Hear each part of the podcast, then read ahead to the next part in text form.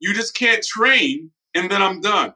Okay. I did my push ups today, did my sit ups, did my walk. I'm good for the next couple years. No, there's got to be a routine. There's got to be a pattern. What's the ongoing plan that you have? Otherwise, you're making a bad investment.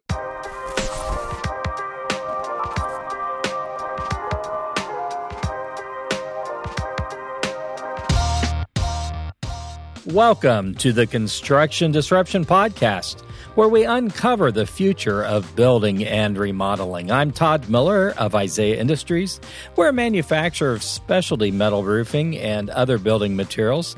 And today, my co-host is Seth Heckerman. How you doing, Seth? Good. How are you doing today? I'm doing well. I'm looking forward to today's episode. This should be good. Yeah, absolutely. So, to kick us off, I was uh, thought I would ask you. You know, it's obvious to anyone who's watching probably that you've been in sales a very long time. Pain, painfully obvious. Painfully obvious. So, uh, before we get in uh, with our guest today, what's one of the funniest stories you can remember over your long historic career? It's a good question. Oh my goodness. There have been a lot of them. So I do remember one, and, and this is probably something, frankly, that's funny mainly to me, but I'll, I'll be happy to share it. So this goes back probably to the late 80s, early 90s, and I was out at a uh, show in Southern California. Uh, it was a show for uh, contractors. Um, so it had different manufacturers there showing uh, their stuff. And we were sharing a booth with our distributor out there, which was uh, a company called Alcan. And Alcan's a huge company. Well, they used to be in the distribution end of things uh, in Anaheim. And I'm working the show and uh, we're showing our stuff they're showing their stuff and i'm there with uh, eric hahn and tommy lamana i think was his name um, and so that was who was there with Alcan.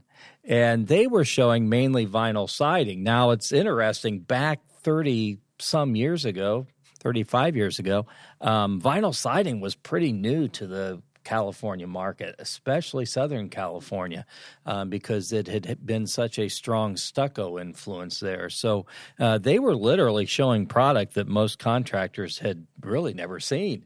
And so I remember they had a hand sample of this piece of vinyl siding, and uh, Tommy is showing it to some contractor in our booth, and Tommy is just touting, you know, this stuff is indestructible. It's so strong and so sturdy. And uh, we had a some folding chairs in the booth uh, that we were using to sit on.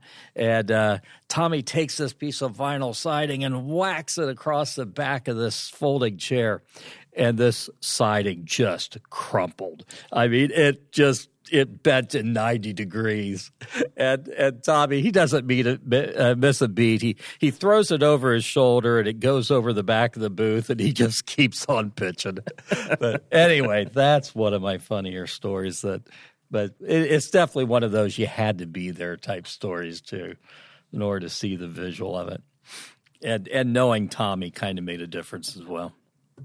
Anyway, so Interesting. Uh, well, today we actually are talking about sales, and and one of the things that you and I talk a lot about as we work with contractors across the country is the importance of being very sophisticated in your sales approach, being very um, systematic. Uh, rather scientific, um, but having things planned out. And, you know, in that particular case, Tommy's plan was well, if this piece of vinyl siding collapses on me, I'll just throw it over my shoulder. Um, he maybe could have had a different plan or not whacked it on the back of a chair.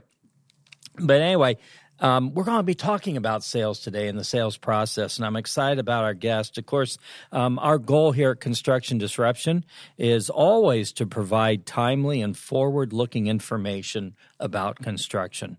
Um, and as part of that, we always look at innovations and trends and practices, building materials. We talk a lot about the labor market, um, supply chain, because those are big uh, issues for our industry. Uh, we touch on leadership. But um, today, as I mentioned, we're delving into the world of sales.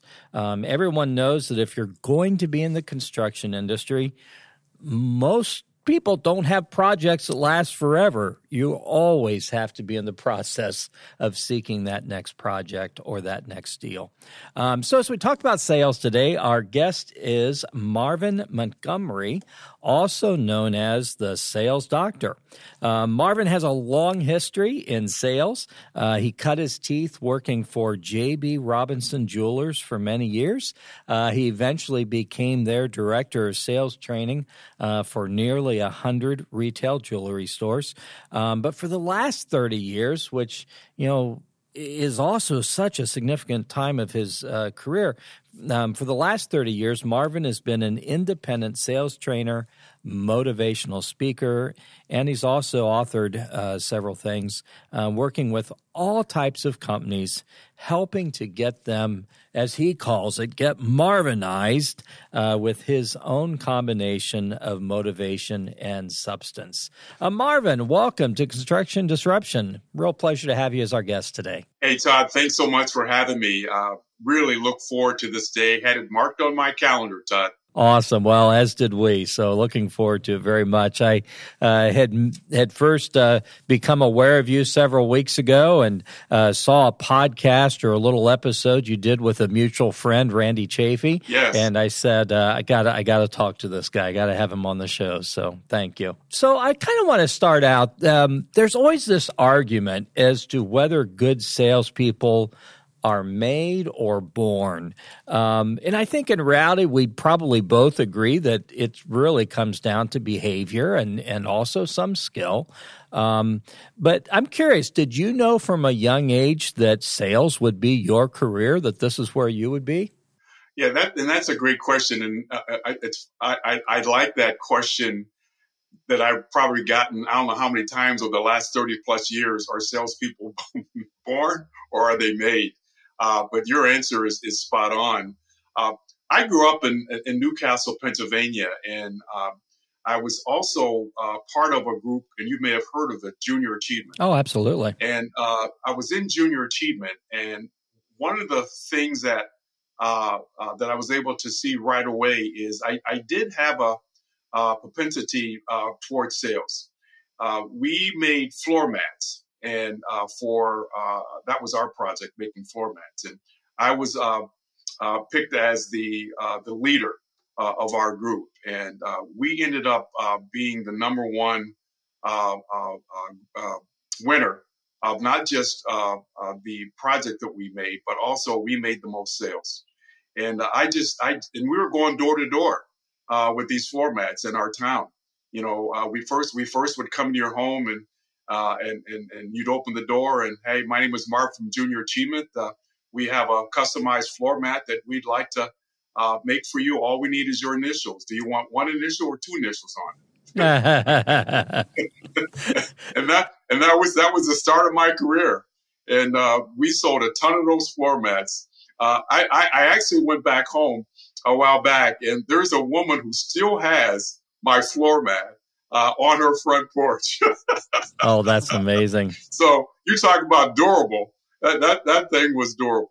Well, and I love how you uh, you were assuming the sale back then. That's even. right. That's awesome. That's right. did you want to do this or did you want to do that? Man, it's been a long time since I've heard of Junior Achievement. I'm not even sure if it's still around, but that was quite an organization that uh, encouraging entrepreneurship and and even manufacturing to some degree. Yeah, because we, we learned manufacturing. We learned actually we learned all all the ins and outs of, of how to run a business. And Junior Achievement is still alive and well. I do volunteer Oh, for, awesome. for, for, junior achievement from time to time. I'll have to check it out and see if it's still in our area. I know it used to be uh, years ago. Very interesting. So, um, I'm going to ask you kind of an unusual question. This may be the flip side of what people would normally ask, but um, what is the worst piece of advice you've ever been given in regards to selling? You know what? I, I think, and that's an easy question to ask because one of the, my training focuses is the complete opposite. I was told that you're only going to have a couple seconds uh, with every opportunity that comes through the door. So you better you better get your two cents in uh, as quickly as possible. In other words, the old telling and selling uh, mentality. Uh, and I learned very quickly that is not the correct approach. you, you learn very what's that old adage, uh, Todd? people don't want to be sold, but they do like to buy. You know, so I learned very quickly that uh, I better give this person an opportunity to buy. And you don't do that by talking and, and, and, and, and telling.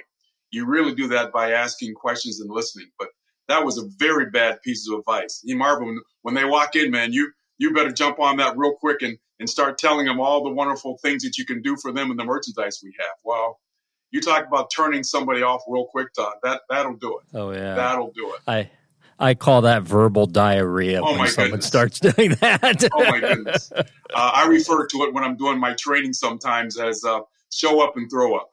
Yep. Oh my goodness. Yep. Yep. So it's such the uh, the natural first reaction for most folks uh, when they start selling. Though they're so anxious at the opportunity and um, you know stressed to try to maximize every opportunity that comes up. So I'm curious if you're training, uh, you have this training built around uh, the complete opposite approach. So what are the foundations of that uh, that you try to coach people up on? Well, I the the main you know, anybody that's heard me speak, and I actually talked about this when I was down in the National Frame Builders uh, Association uh, uh, meeting in, in, Nashville. It's it's really a simplistic uh, uh, approach that I use, and I've already said it already. It's it's asking questions and actively listening, and then actively listening and then asking questions. The problem is some people will ask questions, but then they won't actively listen to the response or they'll actively listen, but then they won't follow up with a question. And uh, in the builder's trade, which is what we're in right now, uh, there's a phrase. What is the phrase? Measure twice, cut once. Well, that's the same thing with communication. It's measure twice and cut once. What's our measure twice? One, asking questions. Two, actively listening. And you're doing those two things in tandem because uh, uh, for a long time on my email signature, I had selling is not what you do to people. True selling is what you do for people. In other words, that person needs to know I'm here to do something for you, not to you. I, I, often talk that a lot of times that real pivot in a salesperson's career is when they realize they are selling to benefit the customer, not selling to benefit themselves. Yes. And and that can be a real pivot for a lot of folks. Yes. So you know you've you, you've been around a, a, while, as have I. But what things have you seen change, and what things have you seen really stay the same in regards to selling over that time? Well, I think one thing that one of the biggest changes over the last uh, couple years is how we're how we now have to reach out to what I refer to as suspects, uh, as well as your existing uh, customer relationships. Suspects uh, uh, uh, I refer to because I, I love detective movies.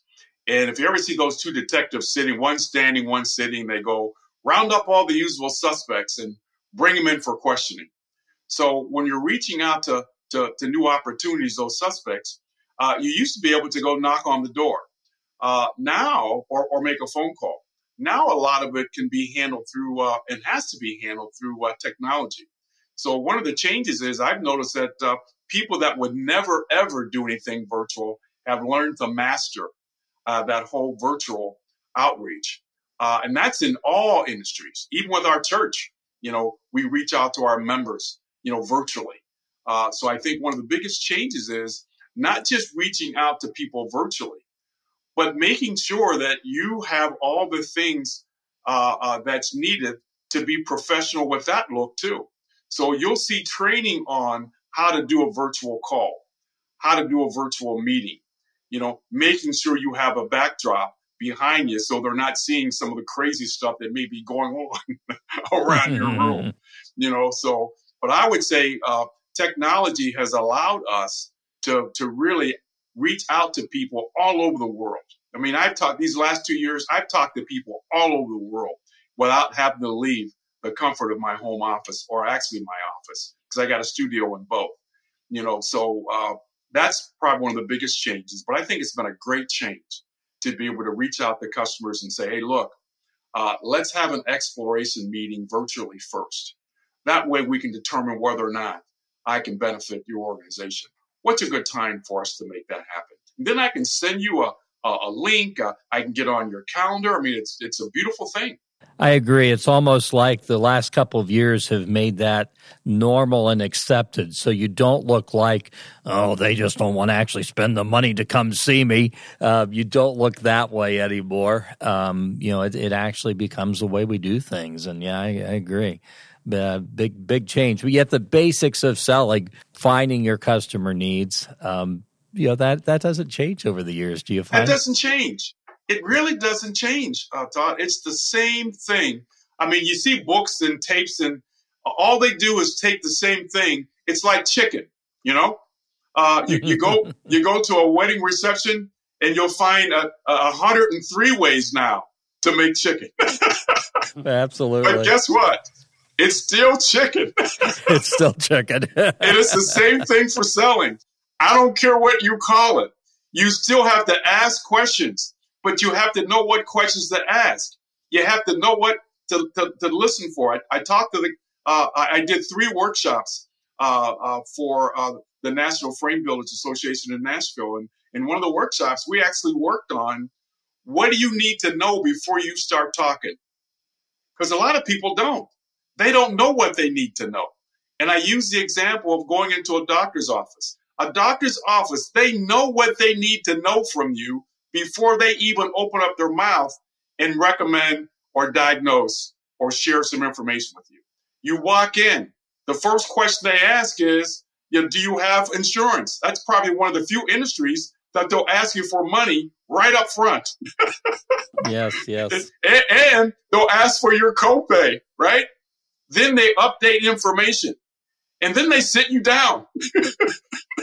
yep. Then they get you back up finally you're going to a hallway, they take your height, they take your weight, and the, the assessment continues. They take you in a room, they take your vitals, but they haven't told you anything yet. They haven't said a word about their practice, about their procedures, about the doctor. They haven't told you anything. It's all around that exam. It's all around that evaluation. Well, it's the same thing in this industry. And you know that, Todd.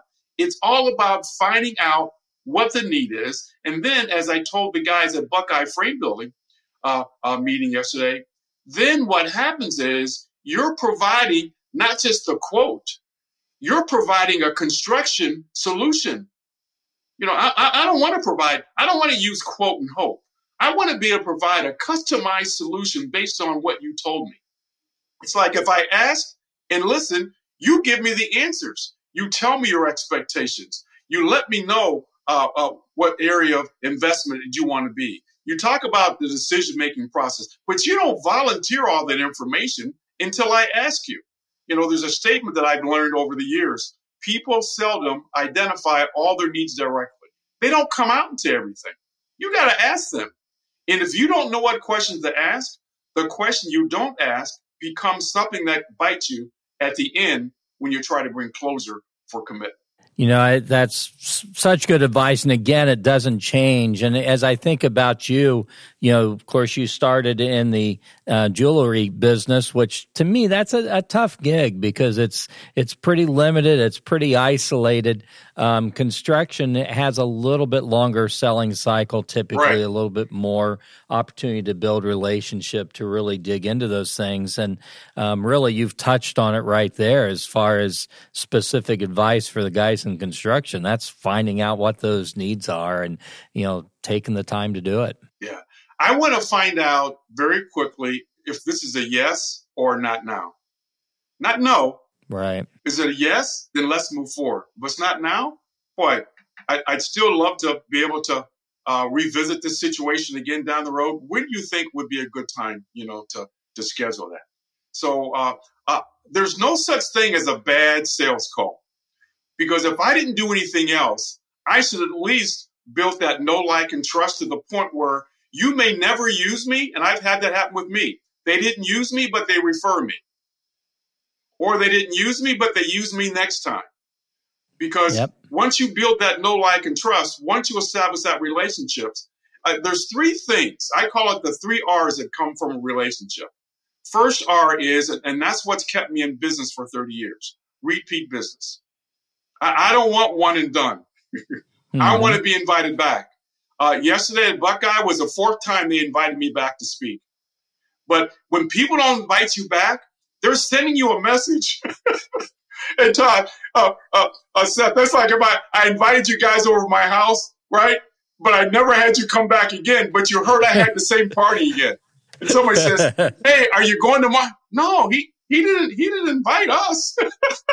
There's a message there, isn't right. there? I'm sending a loud message. You are not welcome a second time in.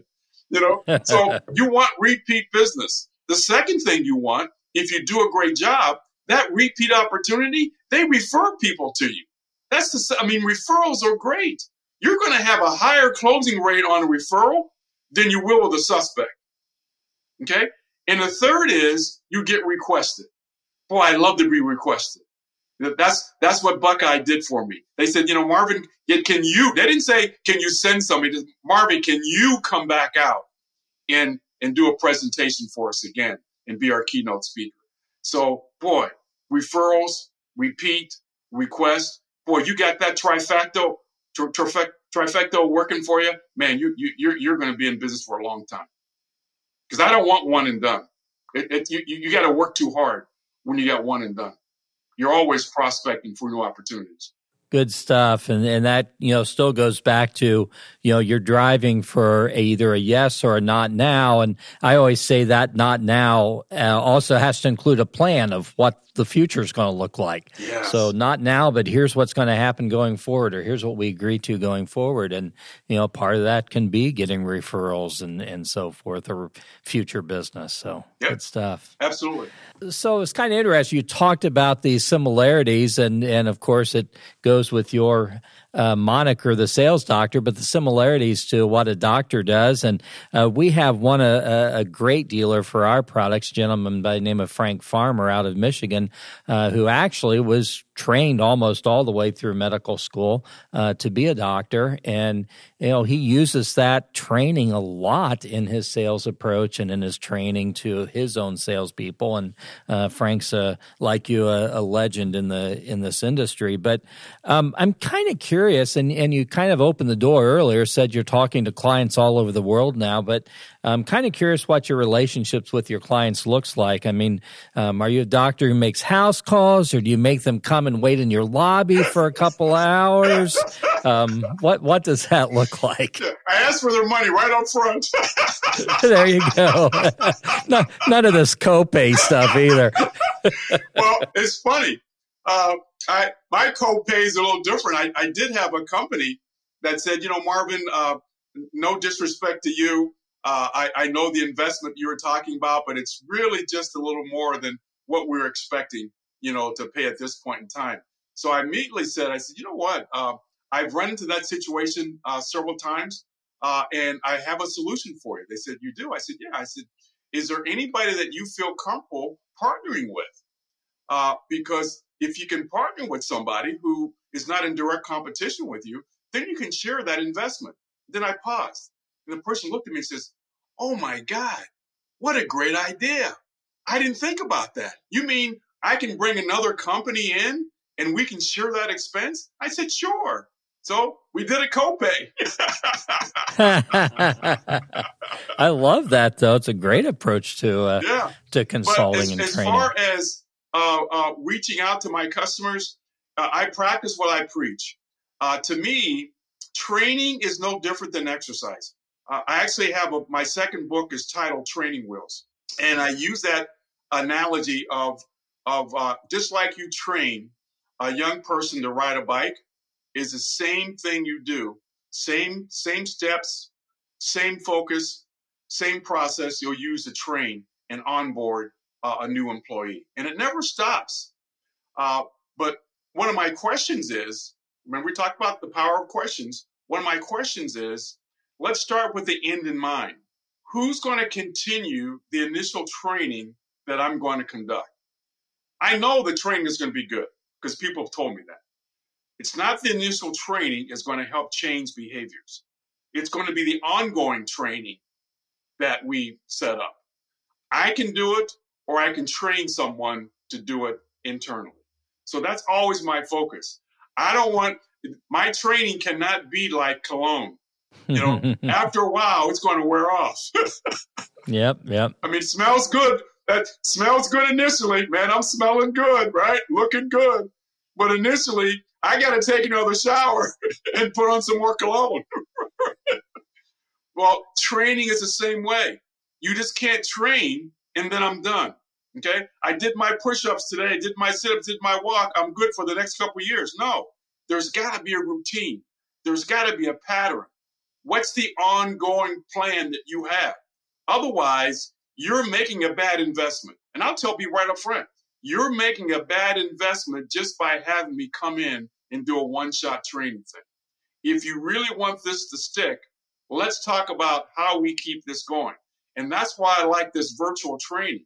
I'm busy every day with sometimes four or five uh, follow up trainings, 45 minute things. And when I do my follow up training, it, it's around specific areas that that point person and I discuss prior to that session. Uh, the one I did yesterday, all we focused on was overcoming sticker shock. How do you overcome sticker shock? How do you prevent sticker shock? Uh, because what happens sometimes is people get what's called buyer's remorse.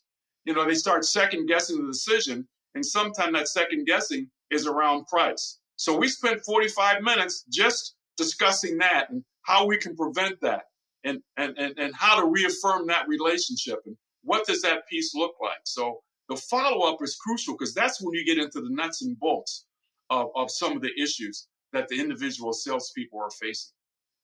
You know, I really like where you said that you will actually tell people, hey, you're making a bad investment on this one and done type event based training. Um, and, and, you know, that, that, that, uh, it's good advice. It's the correct advice, but I also think it's eye opening for folks. And most all of us have done that thing where we've gone to a one and done event and we walk out of it all pumped up and, and ready to go. And, you know, the next day, real life sits in a little bit. The day after that, real life sits in a little bit more. And, um, you know, suddenly you realize, oh, I'm, I'm not doing anything I thought I was going to do because you need that continual reinforcement. Your training wheels analogy is great. Um, there was a guy by the name of Dave Sandler, who I'm sure you've heard of. Oh yeah, is, I'm good friends with uh, the gentleman right here in the Cleveland area that that uh, oversees the Sandler system. Yeah. Yeah, and and you know he had a book called "You Don't Teach a Kid to Ride a Bicycle in a Seminar," and and that's exactly how it is with selling Absolutely. too. Absolutely. So I'm, I'm curious. I mean, you are such a, an upbeat, gregarious, positive person. What do you enjoy most about what you do? Did Did you ever think life would really be this good? It just seems like you love what you do. Yeah. Uh, if you're, whenever you're blessed to do what you love and love what you do, it, it, it doesn't seem like work. The, the, the gratification that I get when somebody calls me and says, Marvin, I did exactly what you said and it worked and, and, and, I, and I have a recent situation that I can share with you where I just got that call. So we were talking about different closing techniques, and I just focused on a closing technique that refers to, uh, it's called the adjournment. It's referred to the, as the adjournment close. Okay. And adjourn means you just leave for a, a very small period of time.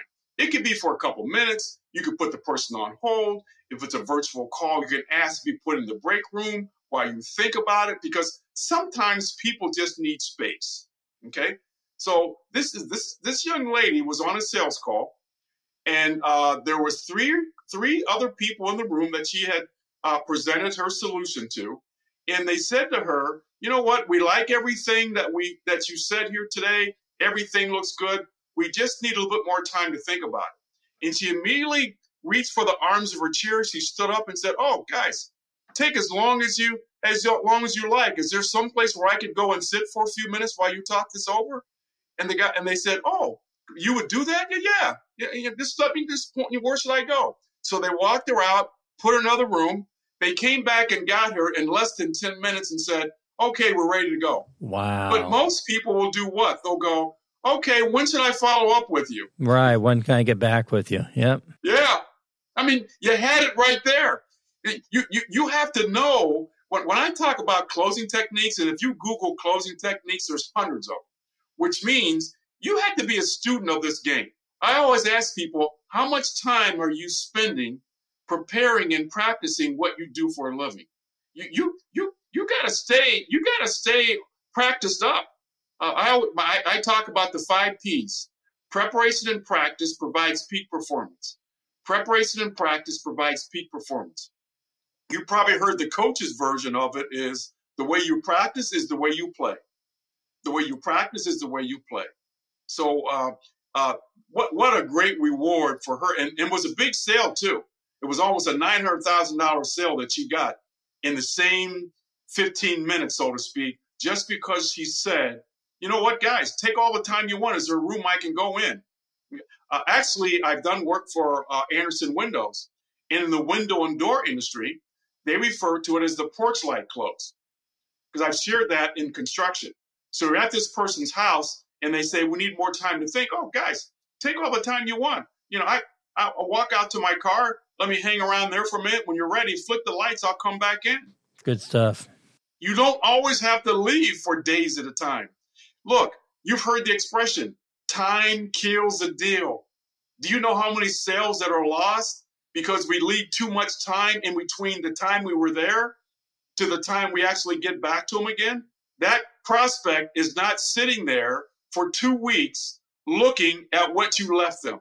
They didn't pick it up again until you called them. right. Yep. Yep. And then they say to you, Hey, could you send that back over? I can't find it. You know, one of the things I'm thinking about is eh, in relating this all to construction, it's kind of interesting. Most people in construction, and this is not 100% of the case, but a lot of people in construction who, you know, end up in a small business in construction are there because they grew up with a hammer in their hand. Um, they grew up in the industry. And, you know, one of the things that we run into a lot is they're they they know the industry very well from a technical standpoint, from the doing it standpoint, um, and so they assume that that can be their method of selling. Um, I don't really need to do a formal presentation. I just go in and talk to them. I know all this stuff. And yet, you know, the reality is someone's going to come along with a formal presentation that's going to go through why these people want to make the decision they're going to make and, and they're going to get the deal. Seth has a, one of our dealers he had worked with for a long time and said, you know, you've got to use a, a presentation. What were his results when he finally started using it? Mm-hmm. Oh, it was dramatic immediately. His closing rate doubled and his selling price doubled. So uh, he learned the value of it, of walking people through that step. We we we talk about presentations, and people assume we buckle people into a chair and just you know uh, bombard them with all the features and benefits. But no, it, it's it's built around that consultative process, like you were talking about, of needs analysis and asking questions, listening to what their needs are, and tailoring your solution to meet their needs. Um, and we do it in such a way where uh, the vast majority people see where our products uh, are the only product that's going to meet all their needs. Um, but sometimes that's not the case, of course. Um, but yeah, once he started walking through that process, he uh, learned the benefits very quickly, and it transformed his business. Seth, you're you're spot on with that because um, when I first did the training by Renewal by Andersen uh, the sales guys here in Middleburg Heights, uh, their process was go in, sample and sample them to death. You know, because they'd walk in with these samples of doors and windows, and you know, keep throwing it and keep throwing it until either the customer said, "I give, I'll buy," or they said, "Get out, I'm tired of this." sure. Yeah. Most of the time, it was, "Get out, I'm tired." Uh, so one of the things we did, I, I immediately said, "Guys, you got to change this to," uh, and some companies call it qualifying. Some some companies call it discovery. Some companies call it assessment or analysis. But that's why you're there. So when you walk in the house, you when the first step is you introduce yourself, you engage them in some type of small talk, some type of conversation to make them feel comfortable. And then you use what I refer to, because if you don't use a verbal agenda con- to control the transition from your conversation starter to what happens next, they will control it. And the way they control it is, okay, Seth, yeah, enough about the Browns. Uh, so tell me about your company, Seth, and what you might be able to do for us. And if you're not, then all of a sudden you take a deep breath, and then you're in your information dump uh, uh, process. You want to control it with a verbal agenda. So I'm going to say, hey, Seth, yeah, you're right. Uh, those Browns have a lot, lot of work to do.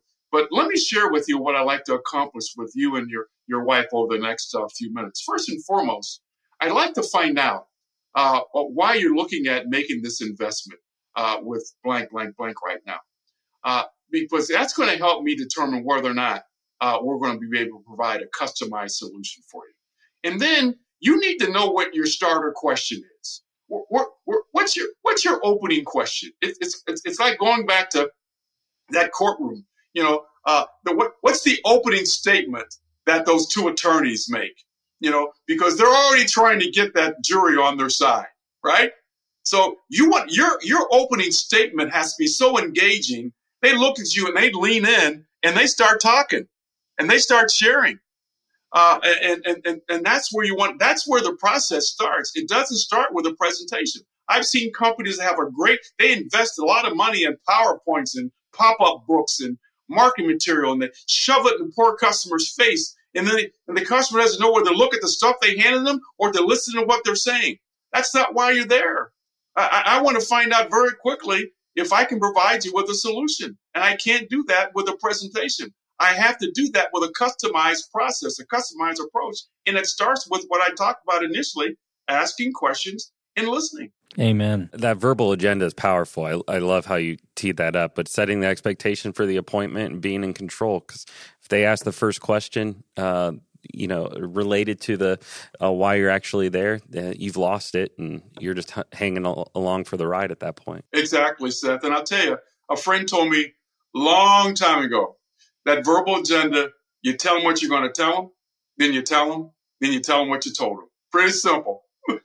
Three steps. Yep. You know, one one of the things I always suggest folks do if they can, because we're normally working on the outside of a home, is you know early on, um, get them outside, get yes. them walking around that house, get them dreaming, get yeah. them get them envisioning, and you know what I find is um, as humans, it's hard for us. We we think we can do multitasking, but our attention usually has to be on one thing and if you get them walking and talking they'll they'll share a lot more quickly than if you're sitting across the kitchen table trying to get that sharing out of them so.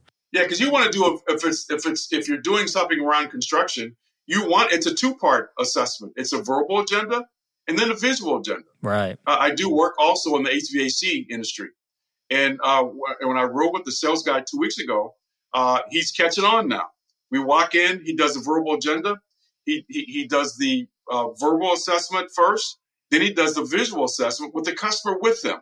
If the customer can't visit mobile, then you do a video. Then you come back and you show them what you saw. You know, so uh, you, you got to do the verbal and visual if the visual is appropriate. Good stuff. So I'm I'm curious, what we've all heard this. What is your advice to the salesperson who says they're in a slump? And we all know what that means. Um, but what's your advice to them to get their ship righted? A, a couple things uh, that I try, especially with if it's somebody I'm I'm working with or a company I'm working with. Uh, one, uh, it's almost like you can retrace your steps. Uh, I'll ride with you. And let's go on a sales call together. So, and, and, I'll, and I'll, I'll just sit back and and listen. And they introduce me as, hey, this is Marvin. He's just hanging out with me today. And all I do is listen, you know, take some mental notes, take some written notes. Uh, and a lot of times it's it's really nothing they're doing wrong. Some or sometimes it's just a small thing they need to tweak. And and and and because we we if the, what's what's the good news? The good news is you've been doing this a long time. The bad news is you've been doing this a long time. and sometimes you don't realize when you start taking shortcuts you start cutting things out that really were making you successful before, but now you're not doing it. And you can only see and hear that if someone is seeing and listening to you. Or you can record yourself. Remember, the way you practice is the way you play. You know, practice with somebody else. Go through your presentation. Let them give you some feedback on what they saw you did well, and then opportunities for improvement. But I always say if you find yourself in a slump, don't start making wholesale changes they talk about a batter being in the slump. You know, sometimes uh, the way to get out of a slump is to what? Keep swinging. You know, uh, uh, uh so uh, don't feel you've got to make uh, wholesale changes to get out of a slump. Sometimes it's just tweaking something a little here or a little there to, to put you over the, the top again. That's great advice, and all by going back and revisiting what you're doing. And am I? Is, is there something I'm skipping? Right. Re- uh, do some self reflection on that last call. So, a big topic in the construction industry now for many years has been the labor shortage. And, you know, we talk about that in terms of the, the lack of skilled nail bangers, as I call them, people who do the work. But it also affects sales teams as well. And um, a lot of construction industries and almost or construction businesses, it seems like their sales department is almost a revolving door. I mean, you know, it's this constant change. Um, what are some ways?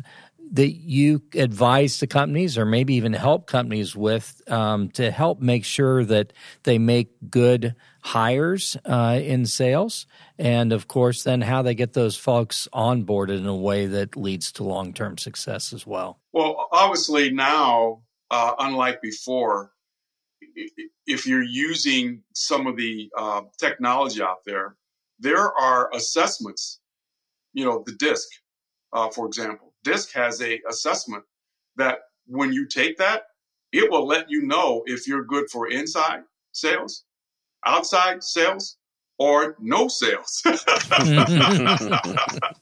uh, uh, so those assessments are available. Uh, the other thing that I've, I, I, just saw this morning on Fox 8, uh, the NARI show is in Cleveland right now. And uh, uh, there is a, a, a, construction company that has partnered with Lorain Community. they, they've got a trade school out there in Lorain. So this construction company partnered with them and they're having a competitive uh, contest on building sheds. So like they're growing and they're finding and growing their own uh, next generation of, uh, of, of uh, construction kids. And so, and they showed some of the, uh, the sheds that these kids built, you know, uh, and interviewed them. So are you, are, are some of these construction companies partnering with some of the local schools? so you can go out there and, and, and kind of encourage and, and kind of grow your own uh, with different projects and things that might be happening. But uh, Wayside Furniture has had a, a commercial running for years, and it says, We hire for attitude and we train for skill. so uh, even if you have the skill, but if your attitude is not good, uh, you, you, you, you don't want that person because they're going to cause you more problems than, than, than what it's worth. So uh, I actually do a training. One of the, one of my three uh, uh presentations that I did, and it was wall to wall people down in Nashville. I talked about the power of attitude and how attitude is everything. Because in sales, it's a marathon. It's not a sprint. And you already said it earlier, Todd, how the sales cycle can be a little longer than it is with somebody walking into a retail location. So you got to be prepared. You got to be prepared for this marathon. So what is that uh, it's, it's not very often you're going to close this person the first time they walk in or the first time you go out and see them. So, uh, are you prepared for that marathon? You know, uh, and attitude has a lot to do with it because a lot of decisions that we make are fueled by our emotions.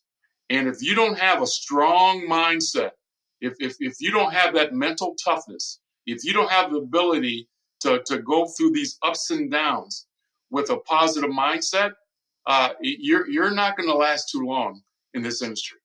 Uh, you you got to have a positive mental uh, outlook, outlook and approach. I, I, write a motivational tip every week, and a tip that I wrote uh, a while back was titled "Your outlook impacts your outcome."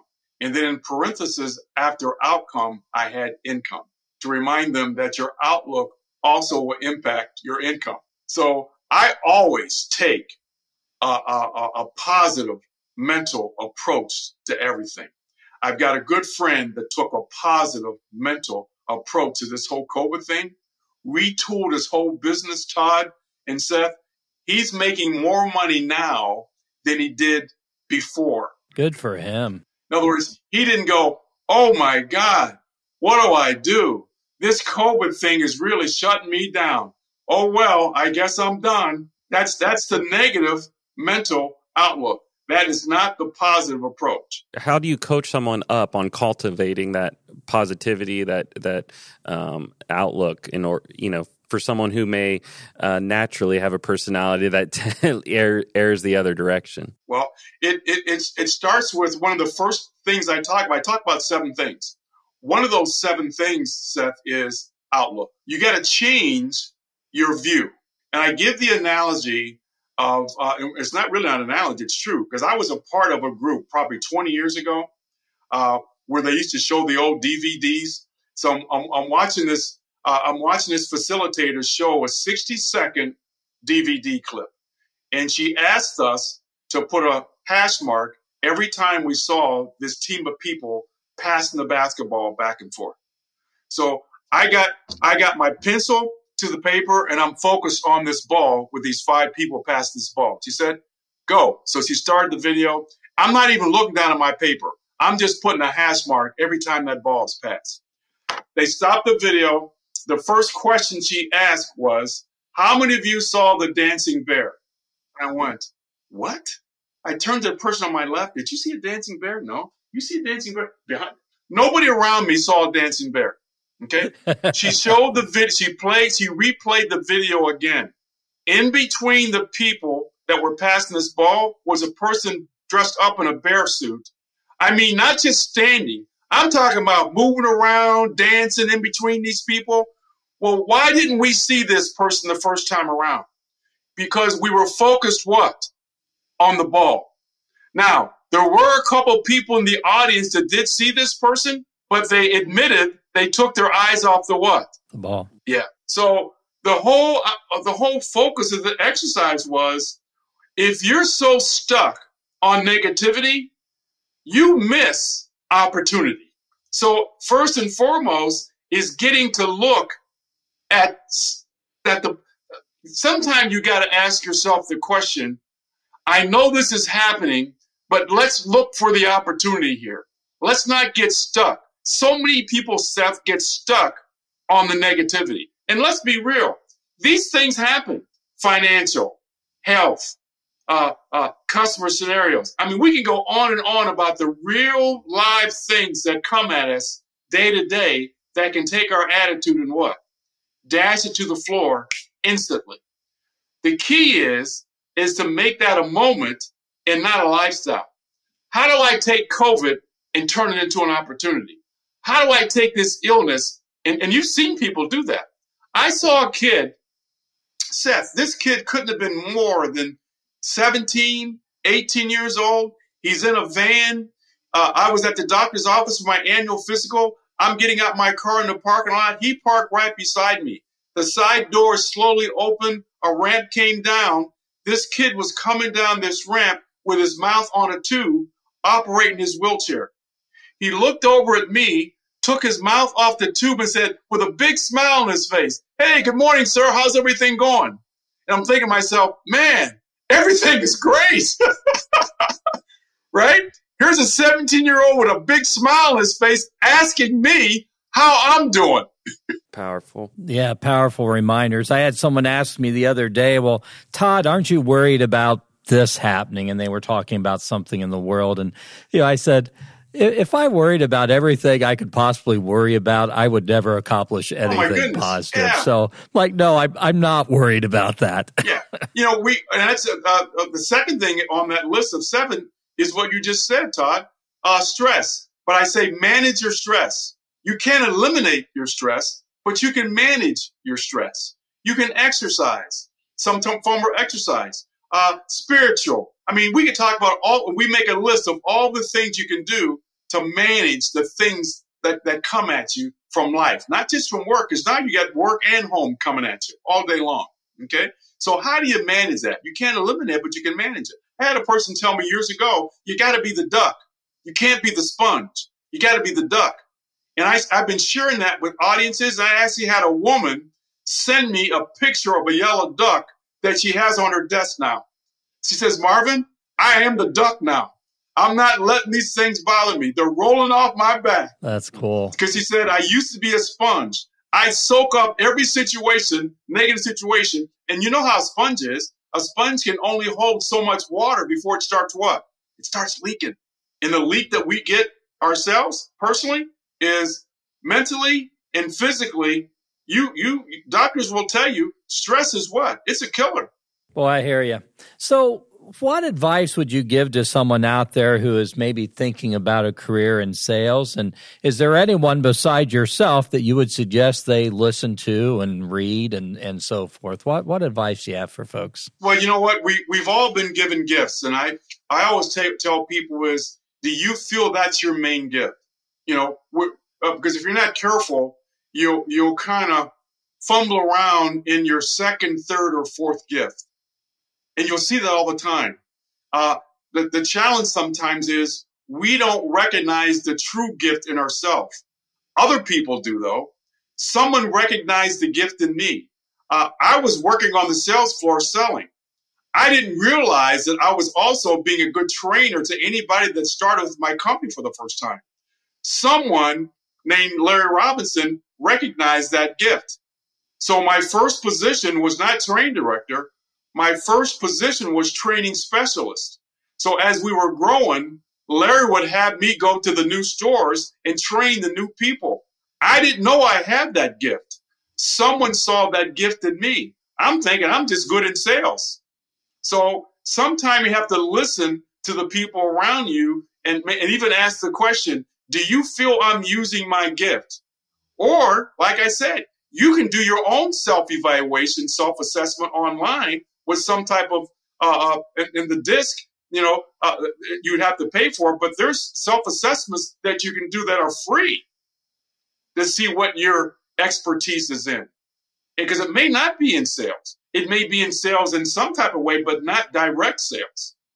Okay? So i always tell people are, are you using your true gift? Uh, uh, and, and, and there's so much out there with technology now you can find out your gift just from your phone just from your laptop just from your tablet, you know, or your desktop. You don't have to go far uh, uh, to discover that. But I'll tell you, I love Jeffrey Gitomer. I love Brian Tracy. I love Joe Girard. You know, I love listening to podcasts. I love audiobooks. You know, you can't, you, you got to continue uh, uh, to improve. That's what, that self improvement. Continue to grow. Uh, uh, go watch speakers. Go listen to podcasts. But uh, but make sure because there's people that are in sales that I've actually pulled aside and said, you know, I don't think this is your gift. I think you're going to be better at this or better at that because I'm looking at this through a window where they're in it right now. See, when you're in it, sometimes you can't see it. There's people that say, boy, your son looks just like you. Well, when I see him, I don't see him. I don't see me in him. Other people do, but I don't. So, but you can see in others what they can't see in themselves. Good advice. Great stuff. So so find your giftedness and and pursue and that and use all these tools that are available to you. Fantastic. Well, we're getting close to the end of our time. Um, this has been great, so enjoyable. Um, need to do it again. Um, before we close out, though, I want to ask you if you are willing to participate in our rapid fire question round. So this is like seven questions um, that are going to range maybe a little bit silly, some serious all you got to do is give whatever quick answer comes to your mind. And okay. great. Our audience needs to understand Marvin has no idea what we're going to ask him. Sure so you're up for it. Okay. You want to alternate questions here? Sure, let's do it. Okay, I can start. Rapid fire questions. Favorite car that you've ever owned? Uh, uh, uh, I, I, finally got it. Uh, convertible BM 430 uh, convertible BMW. I've always wanted a convertible. Hardtop. Awesome. Yep. Awesome. Great car. It's funny. I, I still think back to a, a, uh, Pontiac Grand Prix that my wife owned, which was one of their souped up models. And uh, I've had some cool cars. But that was really a neat one. Okay. Next question. Question number two What is your favorite thing about someone in your family? Uh, my favorite thing about someone in my family. Oh, part of one of my favorite things, I have an older son, Chris, uh, who uh, knows how to do all the things that my dad was able to do. I am not a fix it guy, even though I talk to construction people. I am envious, Seth, or jealous of anybody that can take a piece of wood and, and make something out of it. If you gave me a piece of wood, it would still be a piece of wood. oh, that's a neat skill. Uh, question three What would you like to be remembered for? Probably not leaving pieces of wood behind, but what would you like to be remembered for? I, I think I'd like to be remembered for uh, really changing the way people look at this whole sales process. Because that's my goal is to change your change the way you look at sales one person at a time. It's not telling and talking. It's asking and listening. It's becoming that trusted advisor. So anytime I'm in front of anybody, if I can get that across, everything else falls into place. If you go into that situation, I call it learning to think in questions. If I can get people to think in questions, that's I, I, I feel like I, I really uh, provided a, a great value because that doesn't work just in sales. It works in life and how we should be communicating. Absolutely. Question number four If right at this moment you could snap your fingers and have any food or drink suddenly appear in front of you, what would that be? Uh, a slice of my mom's lemon meringue pie. Oh my goodness. You answered that quick too. That's awesome. That's awesome. Uh, question number five How long does it take you to get around in the morning to be up and ready to go and be productive? I got my I got my dad's genes. You know, uh, uh, we I was had the pleasure of having my dad live with us for about two years. The first night he was at our house, uh, my wife's going, "Do you hear something?"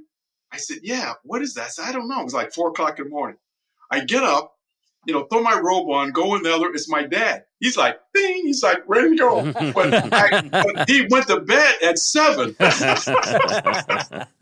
so uh, I, I, got that quality from my dad. I'm up in the morning, ready to go, five, five thirty at the latest. I, am not one of those people that can sleep, and so I'm definitely that morning person, up and ready. Like this morning, what what did uh, Ryan said to me? Marvin, you here already? I, I, I was waiting for you guys at 845. self-motivated, self-motivated. Awesome. Do you play any musical instruments? No, but one thing that people, when people say, what's one known thing that people don't know about you? Well, in, in 1970, I got a recording contract uh, for uh, a, a, local um, recording company here. And at the same time, I got drafted. So um, I didn't go on to be famous like Elvis Presley did when he got drafted. but uh, I, I, don't play, but I do sing. But I, right, right now, though, I do sing in the choir. Actually, we have choir practice on Thursday night, so I still dabble at singing. Seth is worship leader at his church, oh. so he can relate to those Thursday night practices. Yep, yep, I was there too last night. Yeah, we're getting ready, Seth, for our Easter uh, Easter program. And, yeah, and it's really yeah. going to be robust because this will be the first year after, after two years that we're really getting back into the church again. So we're excited about it. Fantastic. Okay, final rapid fire question. I, I always love this one because it's interesting, I think. Top or bottom half of the bagel, which do you prefer? Oh, the bottom half.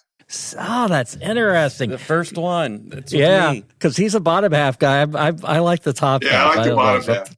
Because actually, if we split a bagel, I'm I'm going for the bottom half. Man, you and I need to hang out then because yeah, we're perfect. You'll get the top. There you go. well, thank you again. This has been a real uh, privilege and, and pleasure to to visit with you. Is there anything we haven't covered today that you'd like to share with our audience? Well, the only thing that I, I was going to get to, but we, we moved on to another uh, topic was uh, I've been working a lot with companies on the importance of follow up because nobody has a 100% close rate the first time in. And what I'm seeing is that we are afraid, we have that fear that we don't want to come across as being pushy. So we're waiting for the customer to call us back. We're waiting for them to get back to you. Uh, before you left, you didn't set up a concrete follow up plan. Uh, you you you get back and, and the sales manager says, How how did it go? Oh, it went well. Well, what's the next step? Well, Todd said he's going to get back with me in two weeks. Well, good luck with that. I, I, should I should be able to tell my sales manager, Seth, uh, it went well. Uh, we're scheduled to follow up tomorrow evening at six o'clock on a Zoom call with him and his wife. That's follow up. But I, I'm not I'm not seeing that definitive follow up when I when I talk with salespeople about something they didn't close. That's great, great ending advice. That's for sure for anyone's out there because you're right. No one is hundred um, percent first time in, and um, but it, but it's all about that no or a not now. You know, in the in not now, but here's the plan. Here's here's where we're going to go. Good stuff. Well, so folks who might want to get in touch with you, um, what's the best way for them to do that? I'll take either one. Sales doctor at marvinmontgomery.com, sales doctor at marvinmontgomery.com or my phone number, direct dial, comes right to me 216 509 0281. 216 509 0281. Fantastic. Well, I certainly hope that we have some folks reach out to you and and your website marvinmontgomery.com is fantastic. I've spent some time on there, so Yeah, if they go there, they can get everything. Yeah, absolutely. Well, thank you again for uh, joining with us today. We've really enjoyed this. I want to thank our audience for tuning in to this episode of Construction Disruption with Marvin Montgomery the sales doctor. Yeah, man, you don't have, just as we saw today, you don't have to spend very much time with him at all to begin to feel Marvinized, get Marvinized. And I, I love it on the wall there behind you. Um, so we encourage you, check him out at marvinmontgomery.com. And please, of course, watch for future episodes of Construction Disruption. We have more great guests on tap. Um, don't forget to leave a review on Apple Podcasts or YouTube.